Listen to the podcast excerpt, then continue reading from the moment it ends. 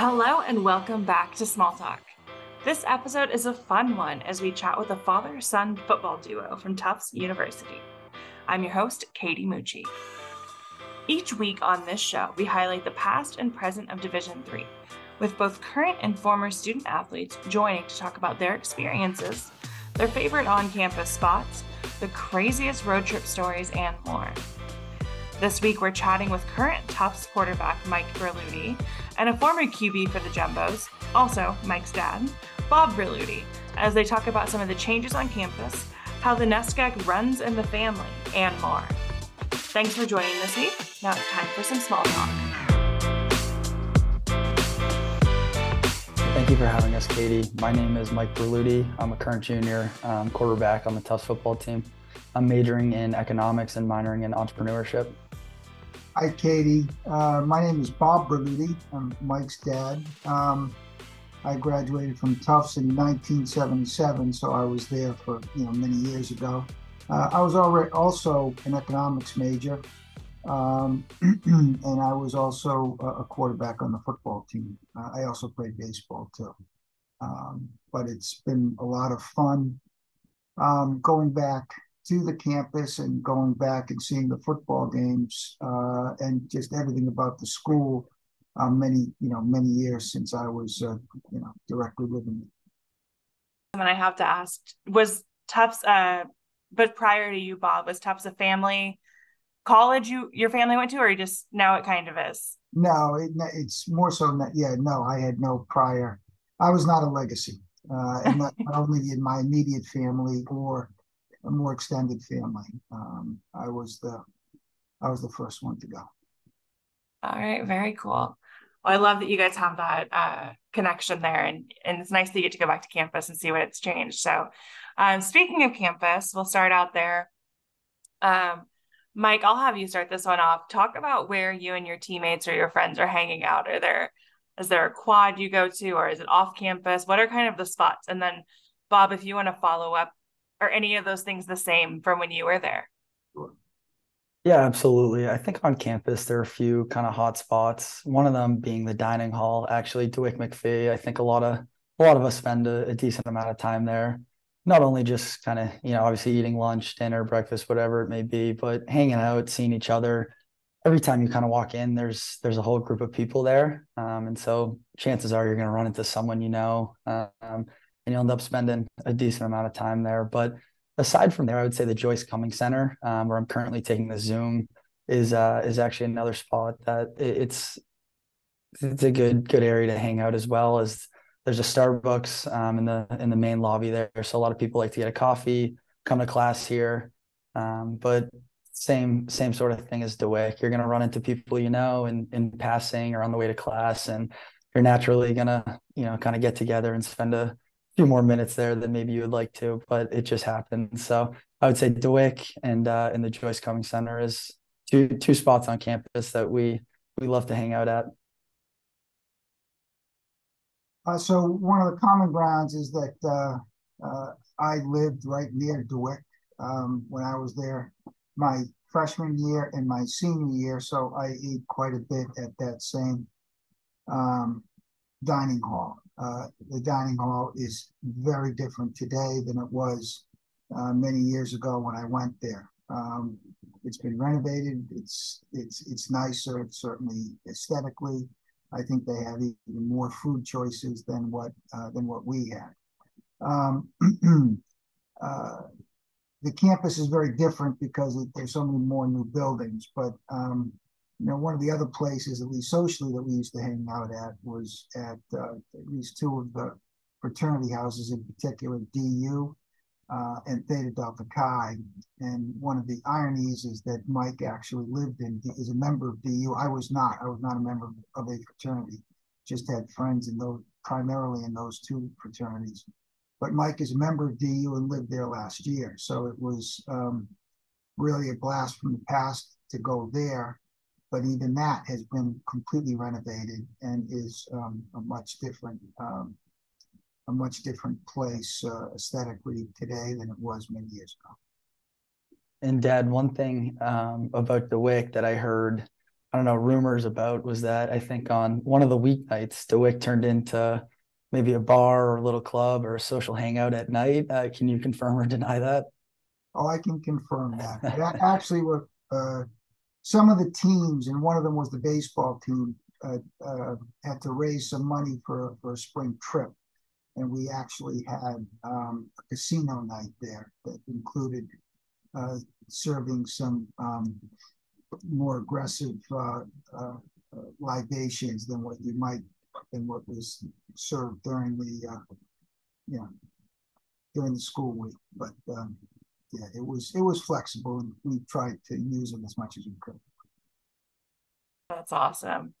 Now moving off campus, when you were traveling, and I know being in Division III, you try to stay relatively regional with your travel and your games and your schedule.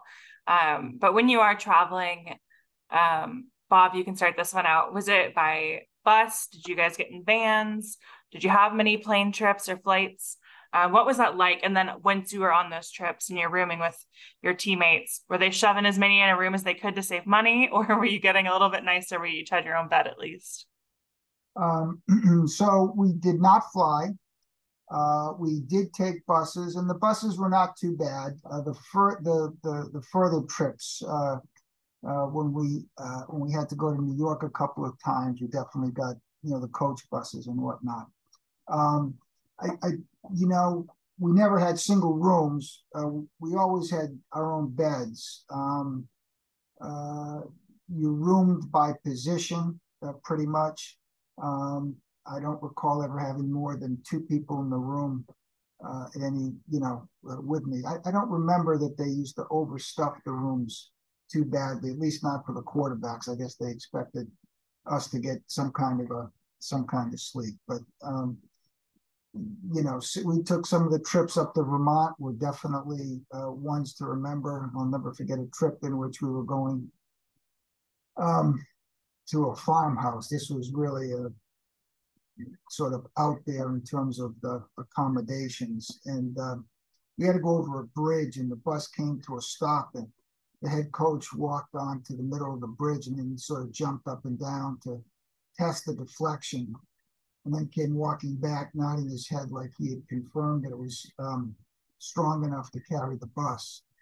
Of course, none of us on the bus thought that was much of a safety check, but anyway, we made it. But we have a few of those stories. I'm glad you made it over the bus. Over the bridge. Or over the bridge, yeah. Right, I'm glad the bus made it over the bridge. Mike, what about you? Yeah, I can attest to, I think we have something similar, a similar setup to ours. We take a bus as well. He said on the longer road trips, they get a coach bus. Luckily, we get a coach bus every trip. So that's normally pretty nice. We split it up, offense and defense, on two separate buses. And then on the overnights, I've been lucky enough to get my own bed as well. We're normally two in a room. Sometimes some of the rooms are three or four maybe, which isn't probably the best for those guys, but luckily for quarterbacks, we get good treatment most of the time. So the overnights have been personally some of my favorite experiences, just because that's, you're spending the most time with the team. You're in a foreign place, you're away from campus, and you really have to bond together and gel together in a different way than just, you know, practicing before game at you know, on your own campus, on your own field and everything. When we went up to Hamilton my freshman year, actually, we got to stop off at Albany, and we practiced there along the way, which was pretty cool, to see a different stadium, a higher division. So that was a lot of fun as well. But just being with the guys in the hotel rooms, and all the meetings and just the road trips is such a great experience, and a great bonding moment for all of us. I think a cool away trip for us this past year was when we were going to Williams. I think about 45 minutes into the bus ride, one of our buses broke down. So all of a sudden, a bunch of us were woken up from our naps or whatever at a gas station. We all had to kind of jump on one bus together. We made it up there. We had to delay the start of the game, but so we probably rolled out to pregame with 35, 40 guys, and you know, normally we're bringing 75, so we're missing more than half the dress list. And they pulled up honking the horns, guys half dressed, hands up. Just Williams was standing across the field with their full team there. And obviously we weren't too ready to go, but it ended up being a great game for us. And that was a great memory. We pulled out a great victory kind of late in the game. So that was one of the cooler away games I would say we had. So Mike, one of the things I've heard, maybe you can confirm or deny, is that you sometimes order room service. That's something that we never did. Is that true? That is true. So kind of to the meals aspect of it, how do we get fed? Normally the coaches do a good job hooking us up with Chick-fil-A on the bus ride, something quick and easy on the bus to hold us over. Then at night after meetings and dinner and everything, our late night snack is normally a pizza. And so those aren't, fast food and pizza aren't my two favorite things to maybe eat the day before a game. So I think it was Hamilton or Middlebury as well. I was just poking around in the room and I saw one of those menus. There's a steak on it. So texted my coach, seeing if I could perhaps order room service. He gave me the green light and we went out the next day and won the game. So it was all good, but that is true. Do you get room service every time now? Is that right? I wouldn't say every time. That's a special occasion. Maybe I'm a little extra hungry. I don't know if you win the day after. I think they got to give it to you. I think. Yeah. So being in the NESCAC, you probably get to go to some pretty cool places, just with the colleges there, and then obviously you have non-conference games as well. Are there any like touristy or kind of unique experiences you got to have during one of those road trips? Maybe you guys came in the day before and had some time to kill as a team. Mike, you can start out on that. Yeah, I think I touched on at Hamilton. When we were on our way to Hamilton, we stopped off at Albany. And again, higher division level. Their football stadium was very, very cool to see. I think what's unique about football is that, we only get 9 games now. I think my dad only had 8. They just switched over to 9 games a few years ago.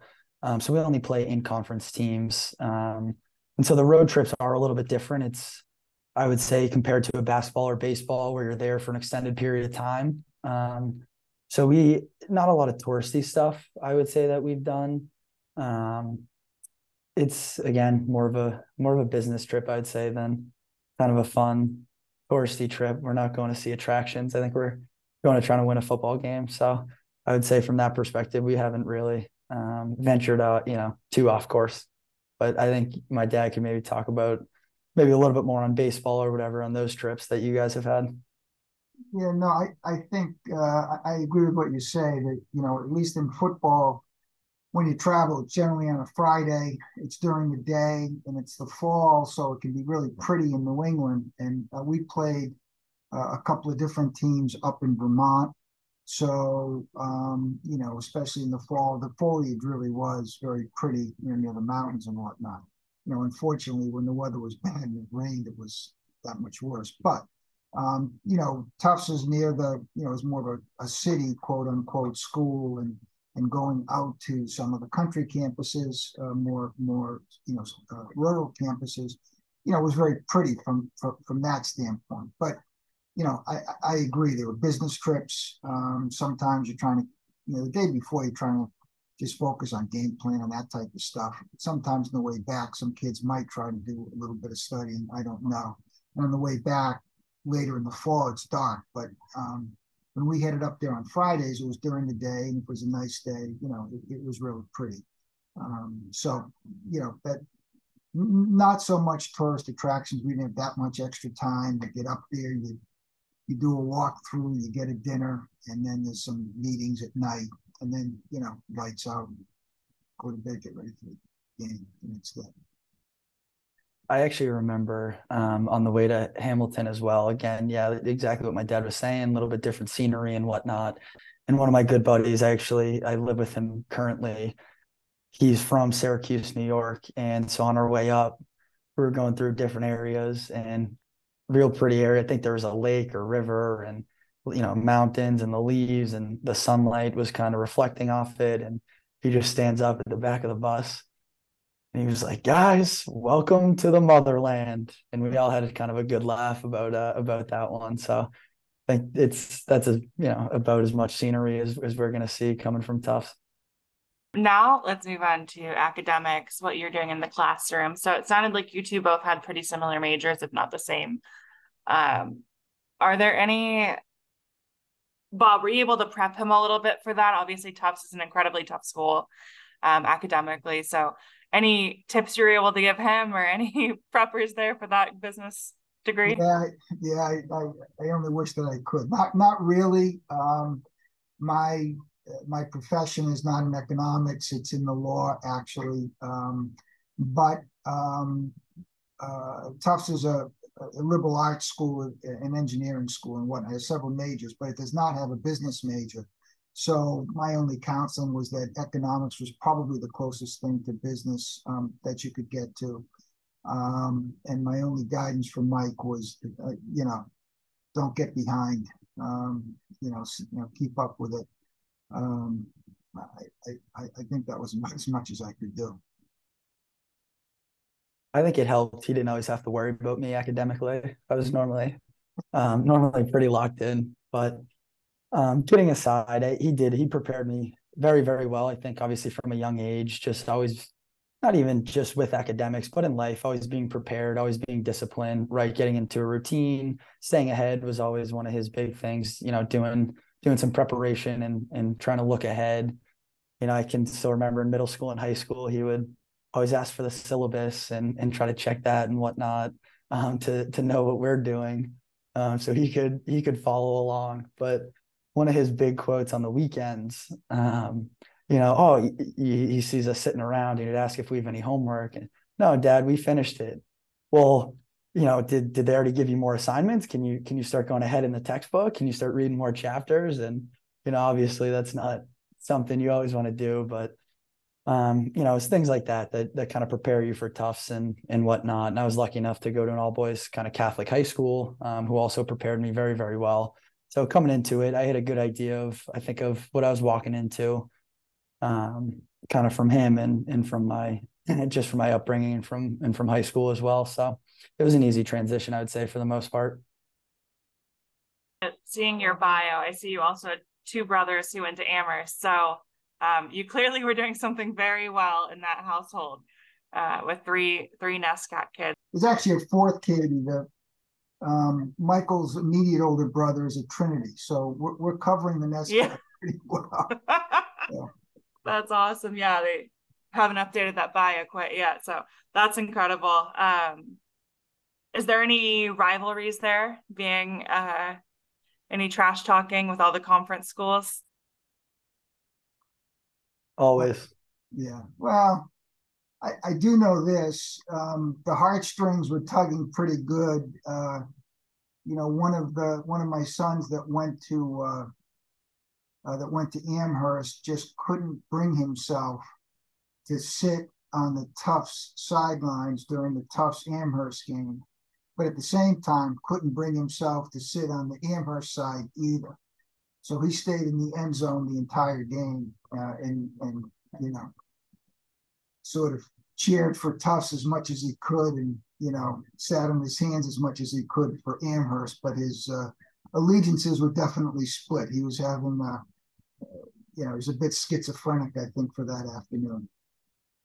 Yeah, it's a tough line, obviously, for them to walk a little bit. Want to root for their own school, but it's their younger brother, so there's some healthy trash talk there, I would say, but all supportive, and we're all there for each other, so it's been great. That's awesome. Well, they can cheer for the quarterback, and maybe the rest happens as it happens. That's awesome. Thinking of your time on the team, what is maybe the funniest or craziest or just wild story that you have, but appropriate for this podcast? And Bob, I'll let you start this one. Oh, that's a tough one. Many memories, and I guess the fact that I'm still in touch with many of my teammates today is the best testament of just how deep the roots go. One of the very funny guys, this is many years ago, but one of the sports announcers was Howard Cosell.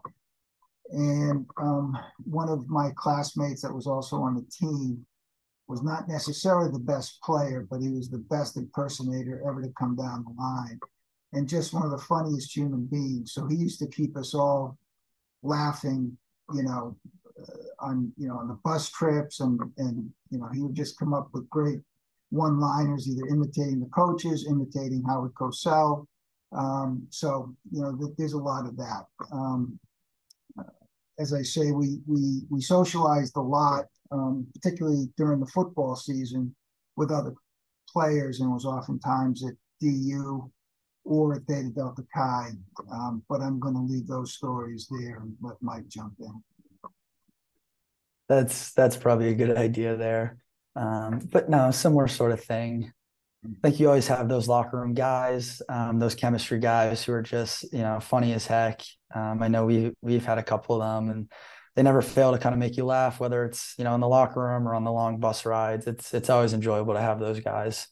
I think one of my favorite memories within the program was this past year, our first night game kind of under the lights. And that's pretty unique for NESCAC football to play, Saturday nights under the lights. And Tufts is always, maybe not always, I don't know how long it actually goes back, but had that tradition of playing under the lights with Wesleyan, and sharing that stage is very, very cool. A lot of the fields don't have, lights to do that. Obviously, so it's very different from high school. You go to playing Friday nights under the lights, and then on Saturday afternoon, we were very lucky to have a brand new, beautiful field. We have lights there. So this year, playing under the lights at Bowden at home, we just had our new Jumbotron put up. So we had a hype video, we had the lights flashing, the whole 9 yards. That was really, really cool. A great experience that I'll certainly remember forever. But I can just remember that morning, you get up for breakfast, and on our walk to DeWick, actually going to get breakfast, just the whole campus just buzzing. No one else was doing much but hanging out with each other and just getting ready for the game. A lot of tailgates, a lot of people gathering. And so that was, walking through campus, a lot of people yelling at us, wishing us luck. Very, very cool experience that certainly I'll never forget. And we're lucky that, we're going to have a few more of those night games coming up. So that has to be one of my favorite memories. Within the program, that or on the away trips, just guys going in the hot tub or in the pool, and I don't know, playing pool basketball or pool foot, whatever it is. But on those away trips, it gets a little rowdy the night before, just itching to get to the game. But a lot of great memories, and I'm looking forward to creating some more going forward. One of the things I would say, a little bit more of a serious point, that I don't think has changed, which I'm very happy to see and experience, is that the families of the players, not only is it fun meeting the players and obviously their teammates, but through the tailgating and whatnot, meeting their families and the collective support, just reinforces that the people that get admitted and go there, it's not a random gene pool, and it's not just about who's smart or who's athletic and whatnot. They're just very, very nice, top quality people, and I would say that's a common lineage over time. That culture has not changed at all. So very happy to see and experience that. I think that's a great point to add on. Certainly, from the alumni standpoint, currently being a junior here, I've met countless alumni and just so many different, former players or former DU members or whatever it may be, but reach out to us and are so supportive and are really, trying to come to games, trying to check in on us. We've been lucky enough to have a couple of former players actually come into practice, and they give us speeches after and whatnot. Our head coach always kind of says it's bigger than ball, and it really feels that way at Tufts. There's just an immense amount of support from really everybody involved with Tufts, not only just the football program, but within the athletics department and whatever it may be. But that's a huge point to kind of highlight there, and something certainly we can all attest to as current players. Now we're going to zoom out a little bit and go to some more general Division III topics. So first, what does it mean to you to be or to have been a Division III student athlete with your time at Tufts? So Mike, you can start this one out. Yeah, going into my third year, it's certainly super, super special and very unique. Certainly, again, my dad going there, graduating in 77, it certainly, you know, it runs deep in that regard. Kind of comes full circle in that way. I grew up with Tufts gear, with the Tufts winter hat, just always we would come around campus and whatnot. So I always knew about it. And I don't know, I guess a part of me always enjoyed the location of Tufts, although now it's been renovated. Somerville and Medford have really turned over. But I think from being a student athlete at Tufts right now, there's the support I really can't emphasize enough. Again, not even just from current players or coaches, really from each and every other sports team on campus as well. Just everyone, a collective support, you know, to just be there when, you know, times are tough or when it's going well. They're always a friendly face and they're always there just to let you know they have your back is certainly something I've always really appreciated. Even some professors who, you know, you might not think they would check the score and who maybe at, you know, other colleges wouldn't do the same thing. You walk into class and a professor says, good game to you. We're all, you know, asking you about this weekend. It's a pretty cool feeling and very unique and special. And I think that kind of differentiates Tufts a little bit, maybe a lot of bit from other schools. I just don't know. But it's certainly been a privilege to, you know, not only be a part of the football team, but to contribute and to have obviously my dad as an alumni and a key contributor as well. It's been awesome. So, Katie, too, you know, what it means to be a Division III athlete, I think that for me, it was to fully immerse academically and athletically and socially. It was an environment where every single day you got to do those things, which is just, you know, tremendously exhilarating and motivating and fun. You know, at some higher level programs, I think the you know, where there's scholarships involved and whatnot, I think that your time is much more skewed, and perhaps appropriately so for them, on the athletic side. And there's only 24 hours in a day. So, you know, when the demands are made, you know, more demands are made athletically, there's obviously less socially. And something academically, and something has to get.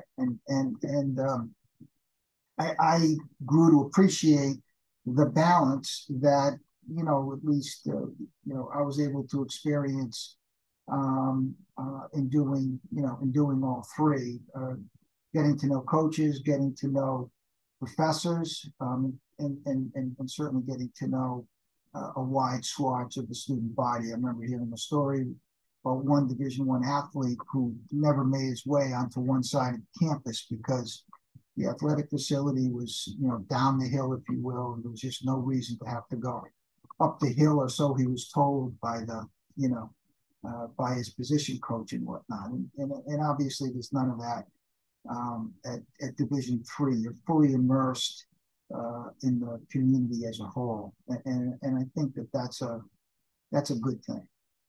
Yeah, I agree with that. I think something like Mike, you being in a fraternity might not be possible at a lot of different levels, just because of, just as Bob said, the amount of time that's expected of you on the athletic side. So, and I'm sure being in a fraternity is huge for just the socialization, but also for professional networking, everything like that. And I'm sure it's been a huge benefit to you.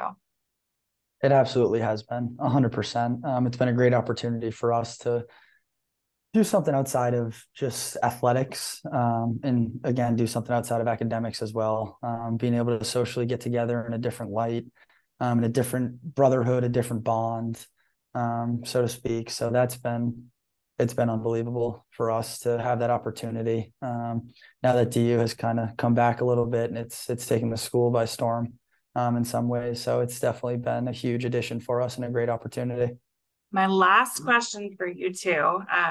This podcast is part of our 50th anniversary of Division III celebration. So we're taking the whole year to look back at the past of Division III, talk about what's going on now, and then look ahead to what's in the future. So it's sort of a broad question and maybe a a question that doesn't have an exact answer, but for you and from your perspectives, what do you see or what do you want to see for the future of Division III? And Bob, I will let you kick this one off. Well, the New England Small College Athletic Conference, the NESCAC, is a completely self-contained conference now. It was not, it existed when I went to school, but we would always play a couple of schools outside the conference. But now it's a completely self-contained conference, and I think it's great. I think it builds rivalry. I think you get to know players on the other team, on the other team, and that rivalry over 4 years, I think, is just really very, very positive. And this, the NESCAC has all schools that are like-minded in terms of academics and athletics, et cetera. So I think that's a really good thing. I think there are a lot of other divisions throughout the country that are similar, meaning self-contained divisions in which the same 8, 9, 10 teams, play each other every year. And I think that's a very strong thing. I think not, traveling long distances may sound exciting and all of that, but there'll be plenty of time for travel. I think doing it regionally, relatively regionally, makes a lot of sense. And I think, I think that's always existed, but I think the fact that the conferences are more well-defined, I think, is a really good thing. One thing I would like to, I think the schools to consider is that many of the sports in Division III allow some postseason tournaments. And I think having, maybe a one-game sort of championship or maybe to be able to participate in, in a postseason tournament, if you will, might be a good addition. Even at Division III, I think they're concerned about a lot of things. They don't want to extend the football season, but that would be a consideration. I know it's under consideration, but I think that's worthy to continue to look at. I can definitely agree with that. We've been a lot of people have been talking about adding maybe a postseason to football, but he said it very well, and I totally agree with all of that. I think one great thing about the NESCAC, and I think it rings true for a lot of different conferences and leagues, but it's your own community. It's special to my dad and I obviously at Tufts, but it's special to us because we're in the NESCAC, right? Or he was a part of it, and it's little examples like going on spring break and. You instantly have a connection with some random person that you just met at the beach because you're both, they're at another NESCAC school and you're at Tufts, and, right there's common ground. So in the sense that it's your own community, and there's, support in that way is definitely pretty cool. And so the future of Division III and specifically the NESCAC, I would just hope they continue to provide the opportunity really of the best of all worlds for student athletes, but for students as well, whether you want to get involved in athletics, to balance that with academics and add in the social element as well. Even for non-athletes, just having the ability to participate in club athletics or just any clubs in general. It's a great balance of athletics, academics, and social life. And you really get the best of everything. And again, speaking specifically about Tufts, I think they do the best job in the NESCAC of providing all three and giving you the most abundant opportunity, for growth and to blossom within all three areas that way. So, in that regard, I hope that continues. And, I can speak confidently to my time at Tufts saying that it's been, the best decision I've made thus far. And, I'm really, I guess, looking forward to the next couple of years, but also hopefully times, it slows down a little bit and I can just got to really enjoy it and appreciate it every day. So, Mike, I think you know from Alex and Bo, your oldest two brothers are in the working world. I mean, even now in their professions, they will network and come across people from other NESCAC schools in which they have some level of commonality and common ground. Some of them were athletes that they may have played against, but even if not, just the fact that they're from the NESCAC, there's obviously an immediate common ground, which is really helpful. So the whole networking thing, I think, permeates and only gets broader when you're in a conference in which, you know, in which you competed, and whether, you know, for you it's the NESCAC, but, you know, Midwest, Southern, I mean, you know, out West, they're all conferences that I think is really a good thing, and that I think that athletes really benefit from over and above just on the playing fields. Absolutely. And that's a great point as well. Just the immediate connections, you can, you know, you connect with people and find that common ground. There's kind of an instant bond that you, I guess, can create right there. And I can speak to that even in the couple internships I've had so far, whether it be a Williams quarterback who's graduated a few years ago. Immediately, you find common ground in that, and they want to take you under your wing. So in that regard, networking is definitely super strong. And that's, again, one of the benefits as well. So that's obviously a great opportunity for all current students right now. Well, that is all I've got for you two today. Thank you again for joining me. Mike, good luck with your season. Looks like you guys get started in about a week, I think. Correct. So good luck with everything this season. And Bob, thank you so much for joining. Thank you, Katie. Thank you. To everyone listening, thanks for tuning in to this episode of Small Talk. We post new episodes every Thursday. To follow along with everything Division III, you can find us on social media at NCAA D3 or NCAA DIII. Make sure to join the conversation with us all year long by using the hashtag DIII50. Have a great day, and we'll see you for some more Small Talk next week.